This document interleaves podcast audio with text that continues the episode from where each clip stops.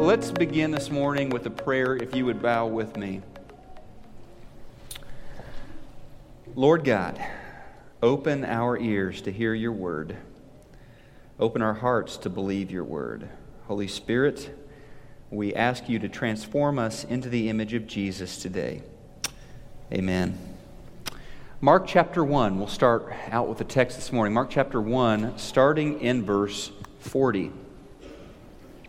A man with leprosy came and knelt in front of Jesus, begging to be healed. "If you are willing, you can heal me and make me clean," he said. Moved with compassion, Jesus reached out and touched him.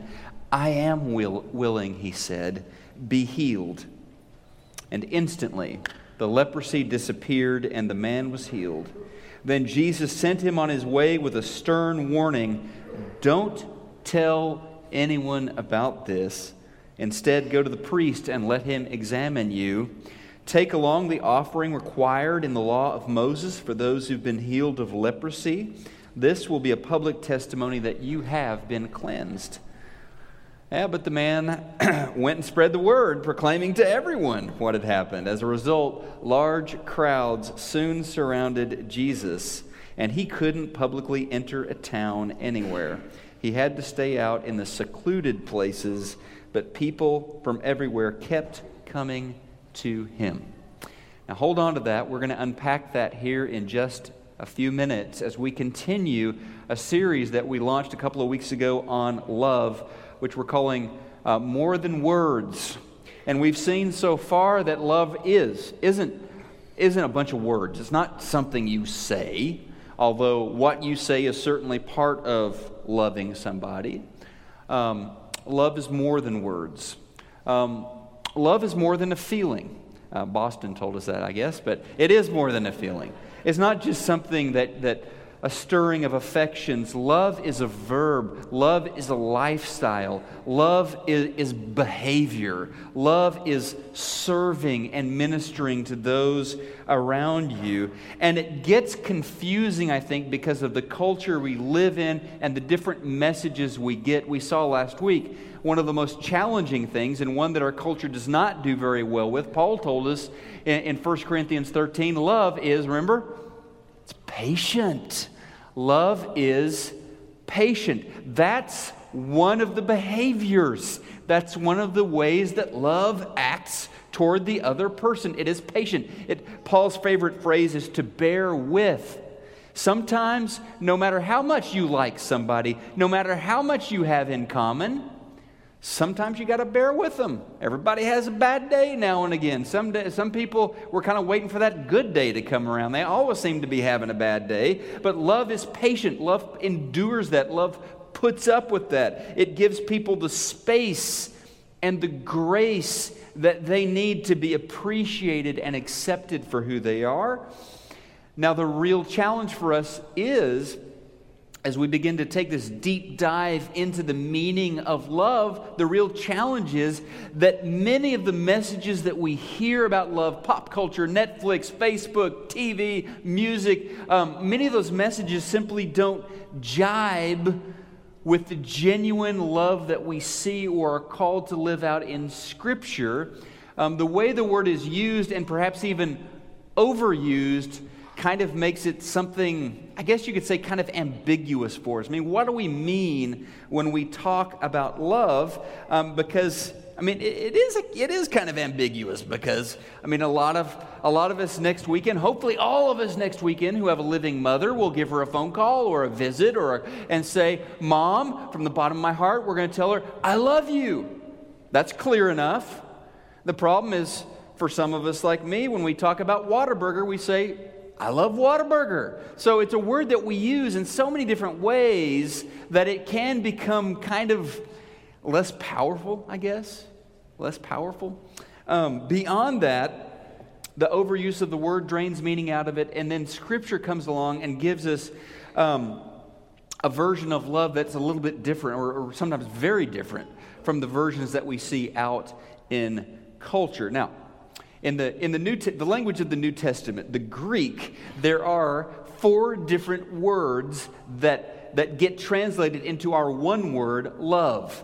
Love comes from four Greek words: storge, phileo, eros, and agape. And you've probably heard of agape before. Phileo, translated as love in the New Testament, is the BFF kind of love. It is the love you have for your friend. You have an affinity. You're kindred spirits. You have the same kind of maybe points of view on some things. You like the same TV show. You like to do the same things. You both order the same thing at Starbucks. I don't know.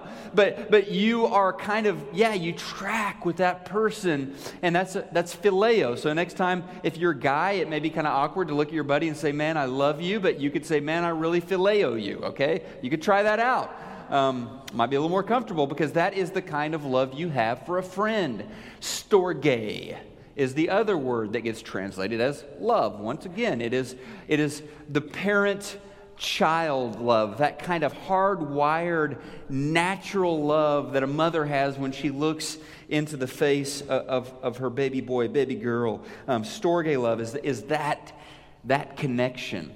Eros, we have a pretty good handle on that, don't we? Because that's used all over our culture. Eros love is, of course, from erotic or erotica. It is the romantic, the sexual, the physical attraction that one person has for another person. By the way, all of these are good. All of these are good. These are God-created things, but the purest form of love is that fourth kind, which is agape. The agape love, which is a self-sacrificing love. It is an unconditional, no strings attached, I love you as is kind of love. The definition is on the outline this morning: unconditional love. It is this decision to love someone as is, not based on who they are, on their lovability, but to love them, no strings attached, because of, forgive the grammatical error here, but because of who I am, a child of God. It's who I am. So the other versions of love depend very much on the likability or the lovability of the object of love, on that other person. Agape is different because it depends on the lover. It depends on the person who is doing the loving, all right? So it is my decision because of who I am. I am God's child. I am so richly loved. I am so deeply accepted and loved by God that can spill over out of my life into the lives of other people who may or may not be lovable, who may or may not be all that likable, but I can love them because I've received agape and I'm called to offer that to the world. So, unfortunately, I guess you could say we're left translating agape, eros, phileo, and storge with the same word, love, and that makes things a little bit tricky, especially since we are much more familiar with the lesser versions of love, because those are the ones that our life experiences have come in contact with the most, and they are not, underline are not, they are not unconditional. They are highly conditional. They have, because of that, kind of expiration dates on them. They don't tend to last all that long. So just a few examples here. You have a few versions of these lesser loves. You have the if love, the if version of love. If you lose a few pounds, I love you. If you do graduate from law school, I love you. If you do buy me expensive gifts or invite me to go on that ski trip you're planning next fall, I love you. If love. And one of the weaknesses, I think you can already see some of the weakness there. It's very conditional. But one of them is also some of these expectations are unspoken. Okay? So someone may love you and stop loving you, and you may not even know why. Okay? You weren't even aware of the conditions, of the strings that they were attaching on that. That happens a lot of times. And so at that point, the conditions are not being met. Love comes to a screeching halt, and you may not even know why.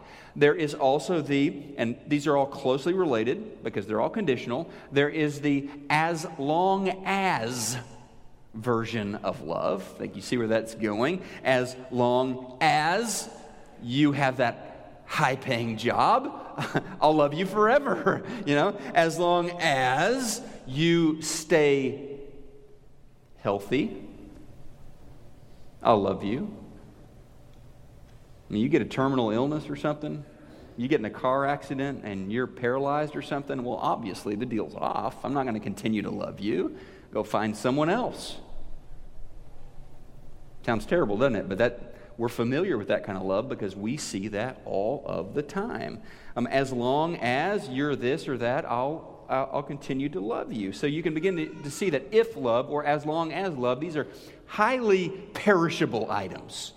A short shelf life on those. In fact, you're pretty much guaranteed that those versions of love will run out at some point.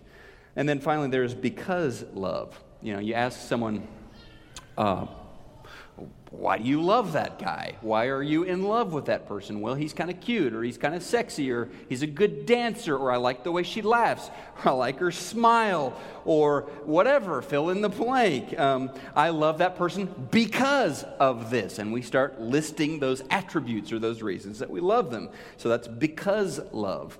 Again, pretty watered-down versions of love, right? Fragile, volatile, short shelf life on those versions of love. And honestly, all of those versions tend to be pretty self-centered, right? I mean, pretty much you need to meet my list here of what's acceptable behavior and what's not acceptable, what I enjoy being around, what I don't enjoy being. You need to pretty much live up to that, or you're, you know, we'll move on. We'll just kind of grow distant from each other. Then we have agape. Love in its purest form. Love which, Paul tells us in verse 4 of 1 Corinthians 13, love which is kind. Agape is kind.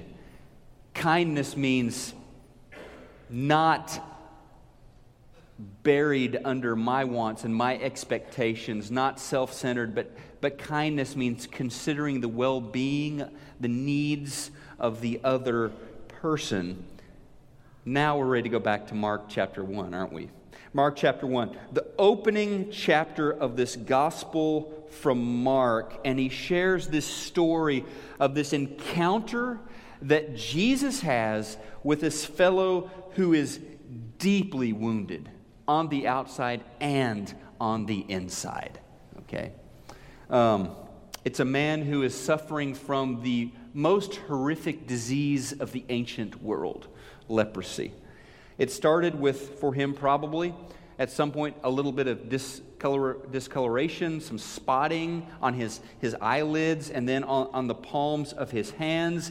Eventually, over time, that body becomes kind of the skin becomes grayer and grayer, takes on a cadaverous sort of color. Parts of the body would experience numbness, in fact, complete numbness. It was a painful disease, and that was horrible. And then there was the other side of the coin. Some of the parts of the body couldn't feel pain or pleasure.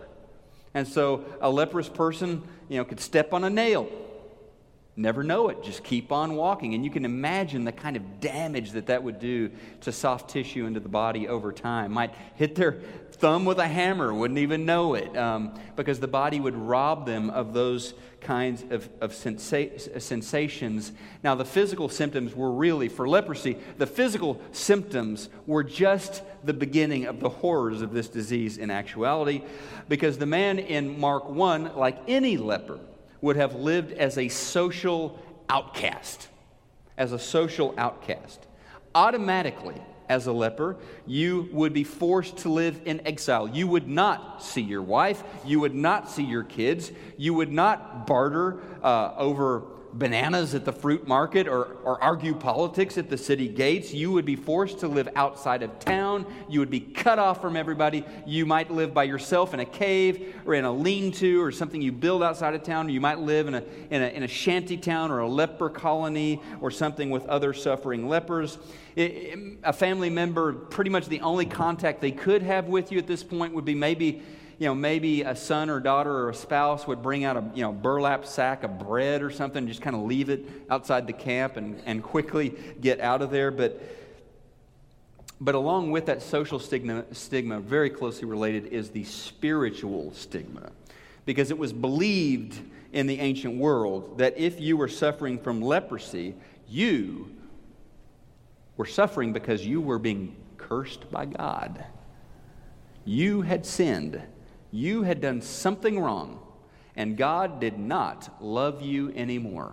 And He had struck you with this horrible illness. That was pretty much the going assumption of the day. Not one that Jesus had, by the way, but one that most people had about those suffering with leprosy. So you've got a man in Mark chapter 1 suffering incredible physical pain, social pain, spiritual pain, being told that God doesn't love you, essentially. And when he encountered Jesus, and we find him in Mark chapter 1, I just ask myself, how long had it been since this fellow had been hugged by his kids? How long since his wife had kissed him on the mouth? How long had it been since anyone had shook his hand or given him a pat on the back or a high five? How long had it been since this fellow had been touched by anyone? Someone put their arm around his shoulders or stroked his cheek or caressed his hair or whatever. How long? How many years? How many days had passed where he had not felt human touch? How long since he had gotten invited to a wedding? How long since he'd gotten an invitation to watch the pay-per-view fight? Okay, they didn't have that back then. They had real fights probably. But how long since he had gotten invited to anything, really?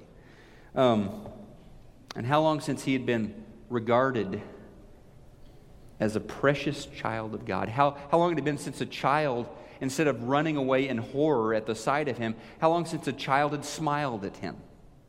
How long since he had had just a normal conversation in the marketplace? How long? But that afternoon comes by.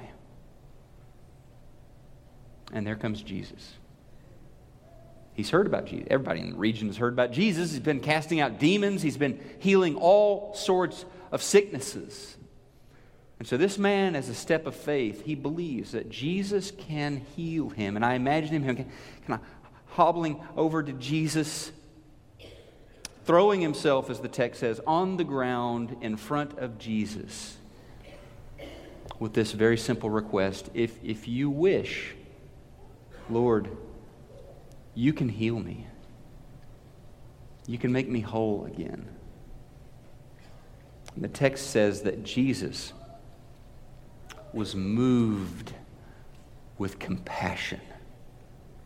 The word here, here's your final Greek word of the day, splanknistes, which I only share that because that is coming from the same root as your guts. He was moved in his guts. The deepest level of just being touched, being sensitive to the plight of another. Jesus is moved in his guts with compassion for this fellow, and he's going to heal the guy. We know that. Jesus is there. There's a disease there. Jesus is going to heal the person, right? But before he does that, even before he speaks those words of healing, we see the kindness of Jesus in this story. And so write this down if you would. The first kind of mark of the kindness of Jesus is this.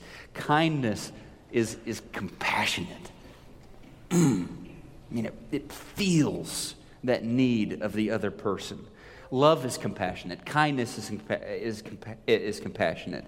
And so Jesus feels some pain over the plight of this poor fellow. He's moved by the situation of this man. And I think we can revisit this almost every week as we talk about love. Like every other aspect of agape love, compassion is not convenient, okay? It is not a convenient thing. To see someone who you don't know, and to be stirred, to be distressed, to be uncomfortable at the pain that person is experiencing, that's not a convenient thing. To be moved, certainly this story is a great example of that. Jesus' life and ministry is already complicated enough, all right? I mean, Mark lets us know Jesus can hardly move from town to town. He can hardly enter in a village because of the multitude of people who are just kind of following him around, waiting to see what he'll do next. Jesus is concerned about that. He's like, I don't even know how we're going to, how we're going to get in and out of Jerusalem or any place with the size of the multitude. He's concerned about it. And yes, his compassion makes it worse. It really does. Healing this guy means even more people are following him around. But kindness is compassionate. Jesus also shows us that kindness involves a personal connection. It takes time out to make a face-to-face, a one-on-one connection with another person. Now, I know it is an easy thing to do. It's a popular thing to do. It is not a bad thing to do, to get on Facebook and put, pray for Baltimore, right? Or pray for Nepal. I mean, that's good. That's a good thing to do, but that's not exactly kindness. It's a good thought, a good sentiment, and we're a long ways away, so it's hard to do anything really concrete or personal from here with the Nepalese, but kindness is personal. It is a personal thing. He meets his fellow one-on-one. They have a conversation one-on-one. He listens. He takes time out. Here's the need. Also, though, and we better not skip over this in this story, kindness is courageous. Kindness is courageous. Baltimore's a good example of this, of the unkindness of our age. There are a lot of fences put up between people. There are a lot of attitudes, prejudices that separate us. And no matter how great we get at building new technology and gadgets and advancements in medical science, the condition of our soul is still pretty sick, right? We see that on TV every night now. And we made great strides with science and technology, not so many great strides with morality, because kindness demands courage. I'm actually getting changed at the gym this week. I'm getting ready to go work out and stuff. And there are kind of these little locker room areas separated by these walls of lockers. I hear the guys on the other side of the locker. Some older, well-to-do white guys. And they're talking about Baltimore.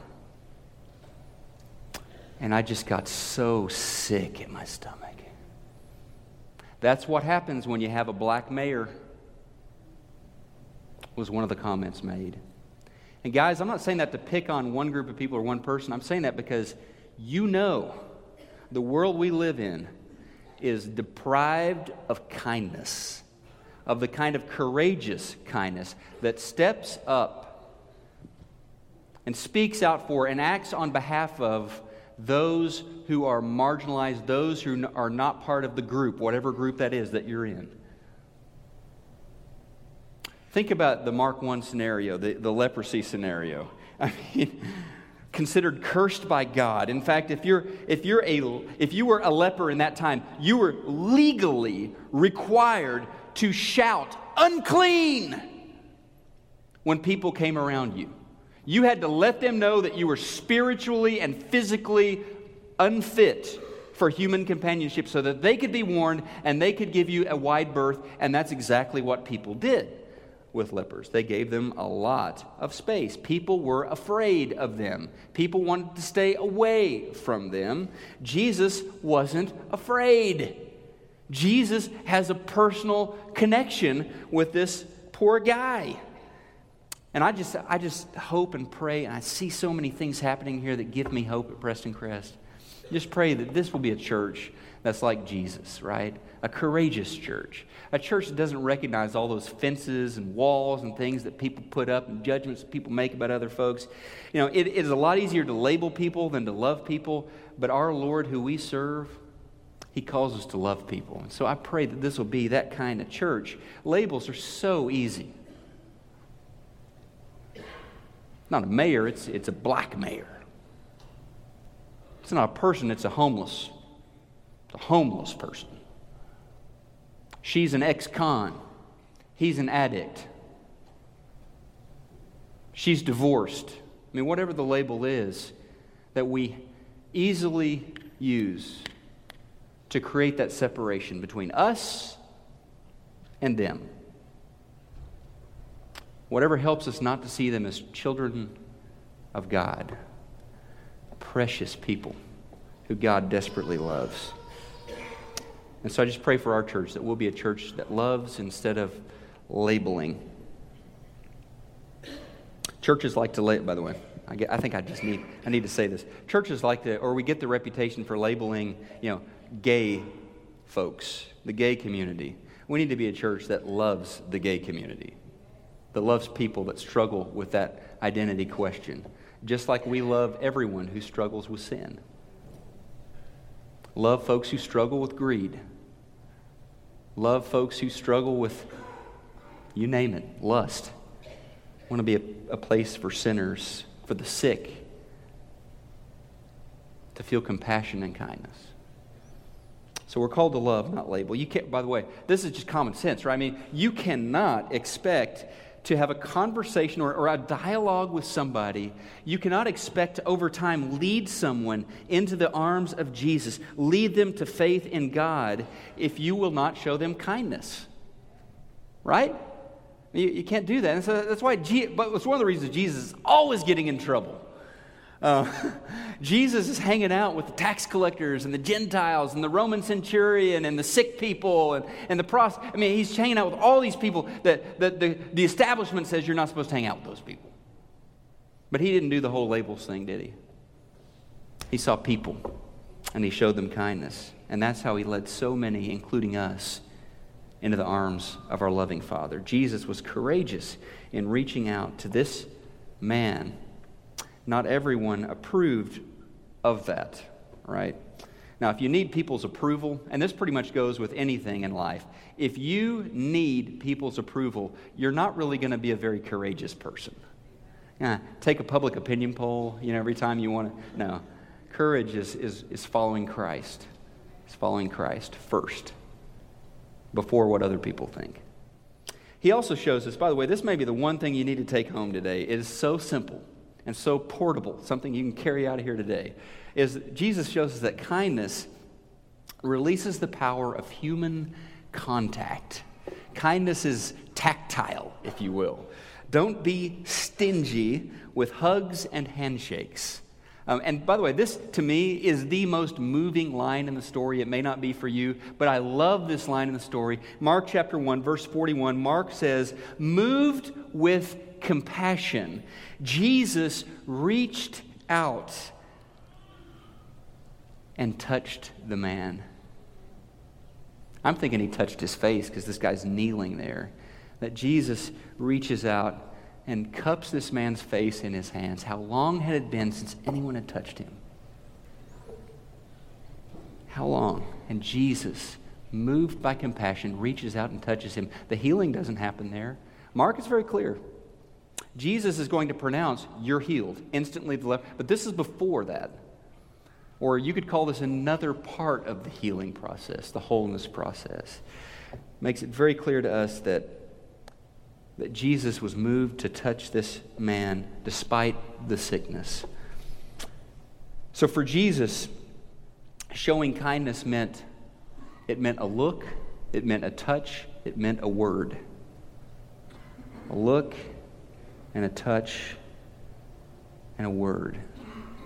It still means that. Nothing's changed there. Kindness still involves a look, a touch, and a word. We also find that kindness recognizes the power of community. It helps the outsider move into community, the one who feels excluded, the one who feels different in a bad sort of way, the one who feels that they don't belong. It moves them into fellowship with others and with the God who made them. So be a bridge builder who helps those outside become part of the group, part of the community. After healing the man, Jesus gives these instructions. You know, so it's a little bit weird. He's like, hey, I want you to go to the temple, and I want you to meet with the priest, and I want you to take this money, the standard offering that's involved there, and the priest is going to examine you, and then the priest will, what's all that about? It's all about helping this man. He's been physically healed at this point. Instantly, the leprosy, he feels great. He's never felt as good his whole life. But it is about moving him back home. Back home. He could not re-enter the group. He could not re-enter the world of human contact until the priest declared him to be clean. And Jesus recognizes that's a very important thing for this fellow. And one of the great things, here it is on kind of both sides, one of the great things about this church is how close we are. We have different groups and different connection classes and different ministries. And one of the great things is how close we are. It's also one of the most challenging things about this church, because the closer a group gets, you know, the closer they are together, the more tightly their arms are connected and their lives are connected, the harder it is to break into that group, right? I mean, they love each other so much. They are so tight. And so for someone on the outside, it can look like, I have no clue how to get in there. I mean, that's awesome. I want that. Those people love each other, but how do I get in there? And so it's such a tough thing, isn't it? That it's the closeness is good, and that's something that comes from the Spirit of God. But closeness and closedness are so closely related, and so it's a challenge that we've got to be aware of. Where it might mean that, you know, when it's the last amen on a Sunday morning, it may mean that you don't just race out to Payway with your group, but you look for someone that might want to join your group. Somebody new, some guest, or someone that feels a little excluded, and say, hey, you know, get to know them a little bit and bring them in. Or maybe the first people you look to talk to aren't the people on Sunday morning or anywhere really for that matter, aren't the people that you know the best, but maybe someone you don't know, someone that looks a little bit lost. Maybe that's what kindness looks like. Well, the funny thing is about kindness, and this really is kind of the funny part of the story. I'll explain that in a minute.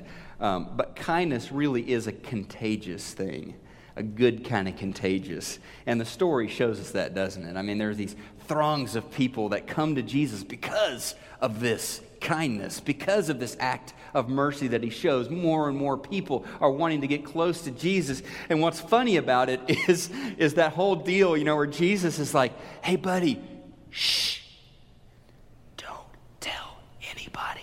That I healed you.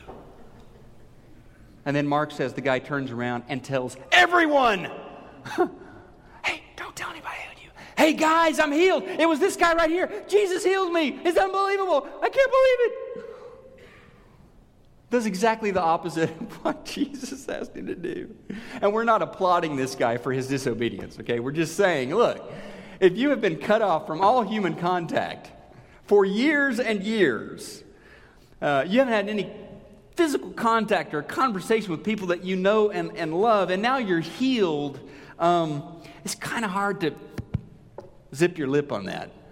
You want to tell everybody about what happened. And it just shows us how contagious this kindness is. More and more people come to Christ. More and more people hear this guy's story and are infected by this beautiful kindness that they see in Jesus Christ. So kindness, the last thing there, kindness is contagious. We are part of, the church is part of this dynamic chain reaction of kindness that Jesus started so many years ago. And so we're just part of that. There are other churches in our community that are part of this chain reaction that Jesus started. We have ministries going on. We have out of Preston Crest mission projects on the other side of the world going on that are all an extension of what Jesus started 2,000 years ago. We're feeding people, you know, in Africa. We're going to give medical attention to folks down in Guatemala this summer. A big group of us is going to go there. And these are all chain reactions caused by the love that we have experienced from Jesus Christ. Now, let me tell you this.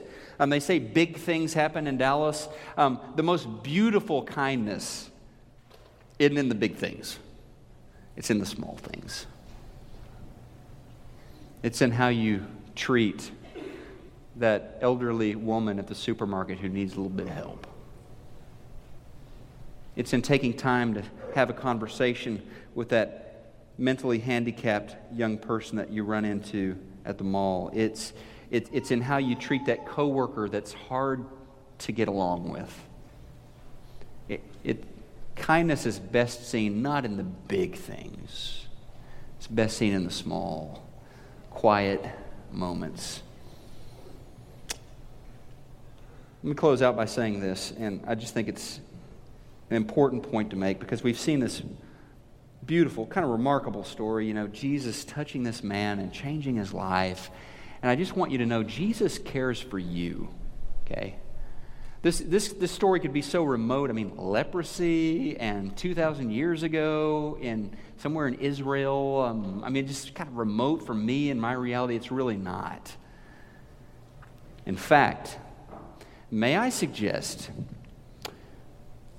you and I, we have been blessed with a greater act of kindness than even this man experienced in Mark chapter 1. Jesus went to the cross because of his love for us. Be very clear, because of his love for you. He went to the cross.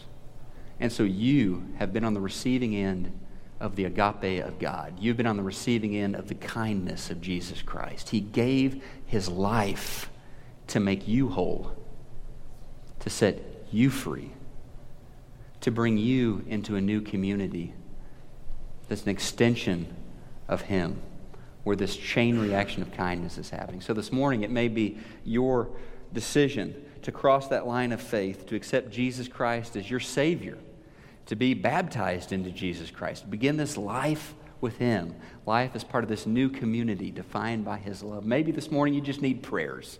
You feel kind of like that leper coming to Jesus. You just have a request. You have something, a burden on your heart. Lord, I believe that you can help me with this. And so we would encourage you just to circle up with your friends or your connection or your family, or come down and pray with me or one of our elders, and just pray about that. Really, like the leper, to just bring that before Jesus and say, I don't know what to do about this. Lord, I'm going to give this to you because I don't know what to do.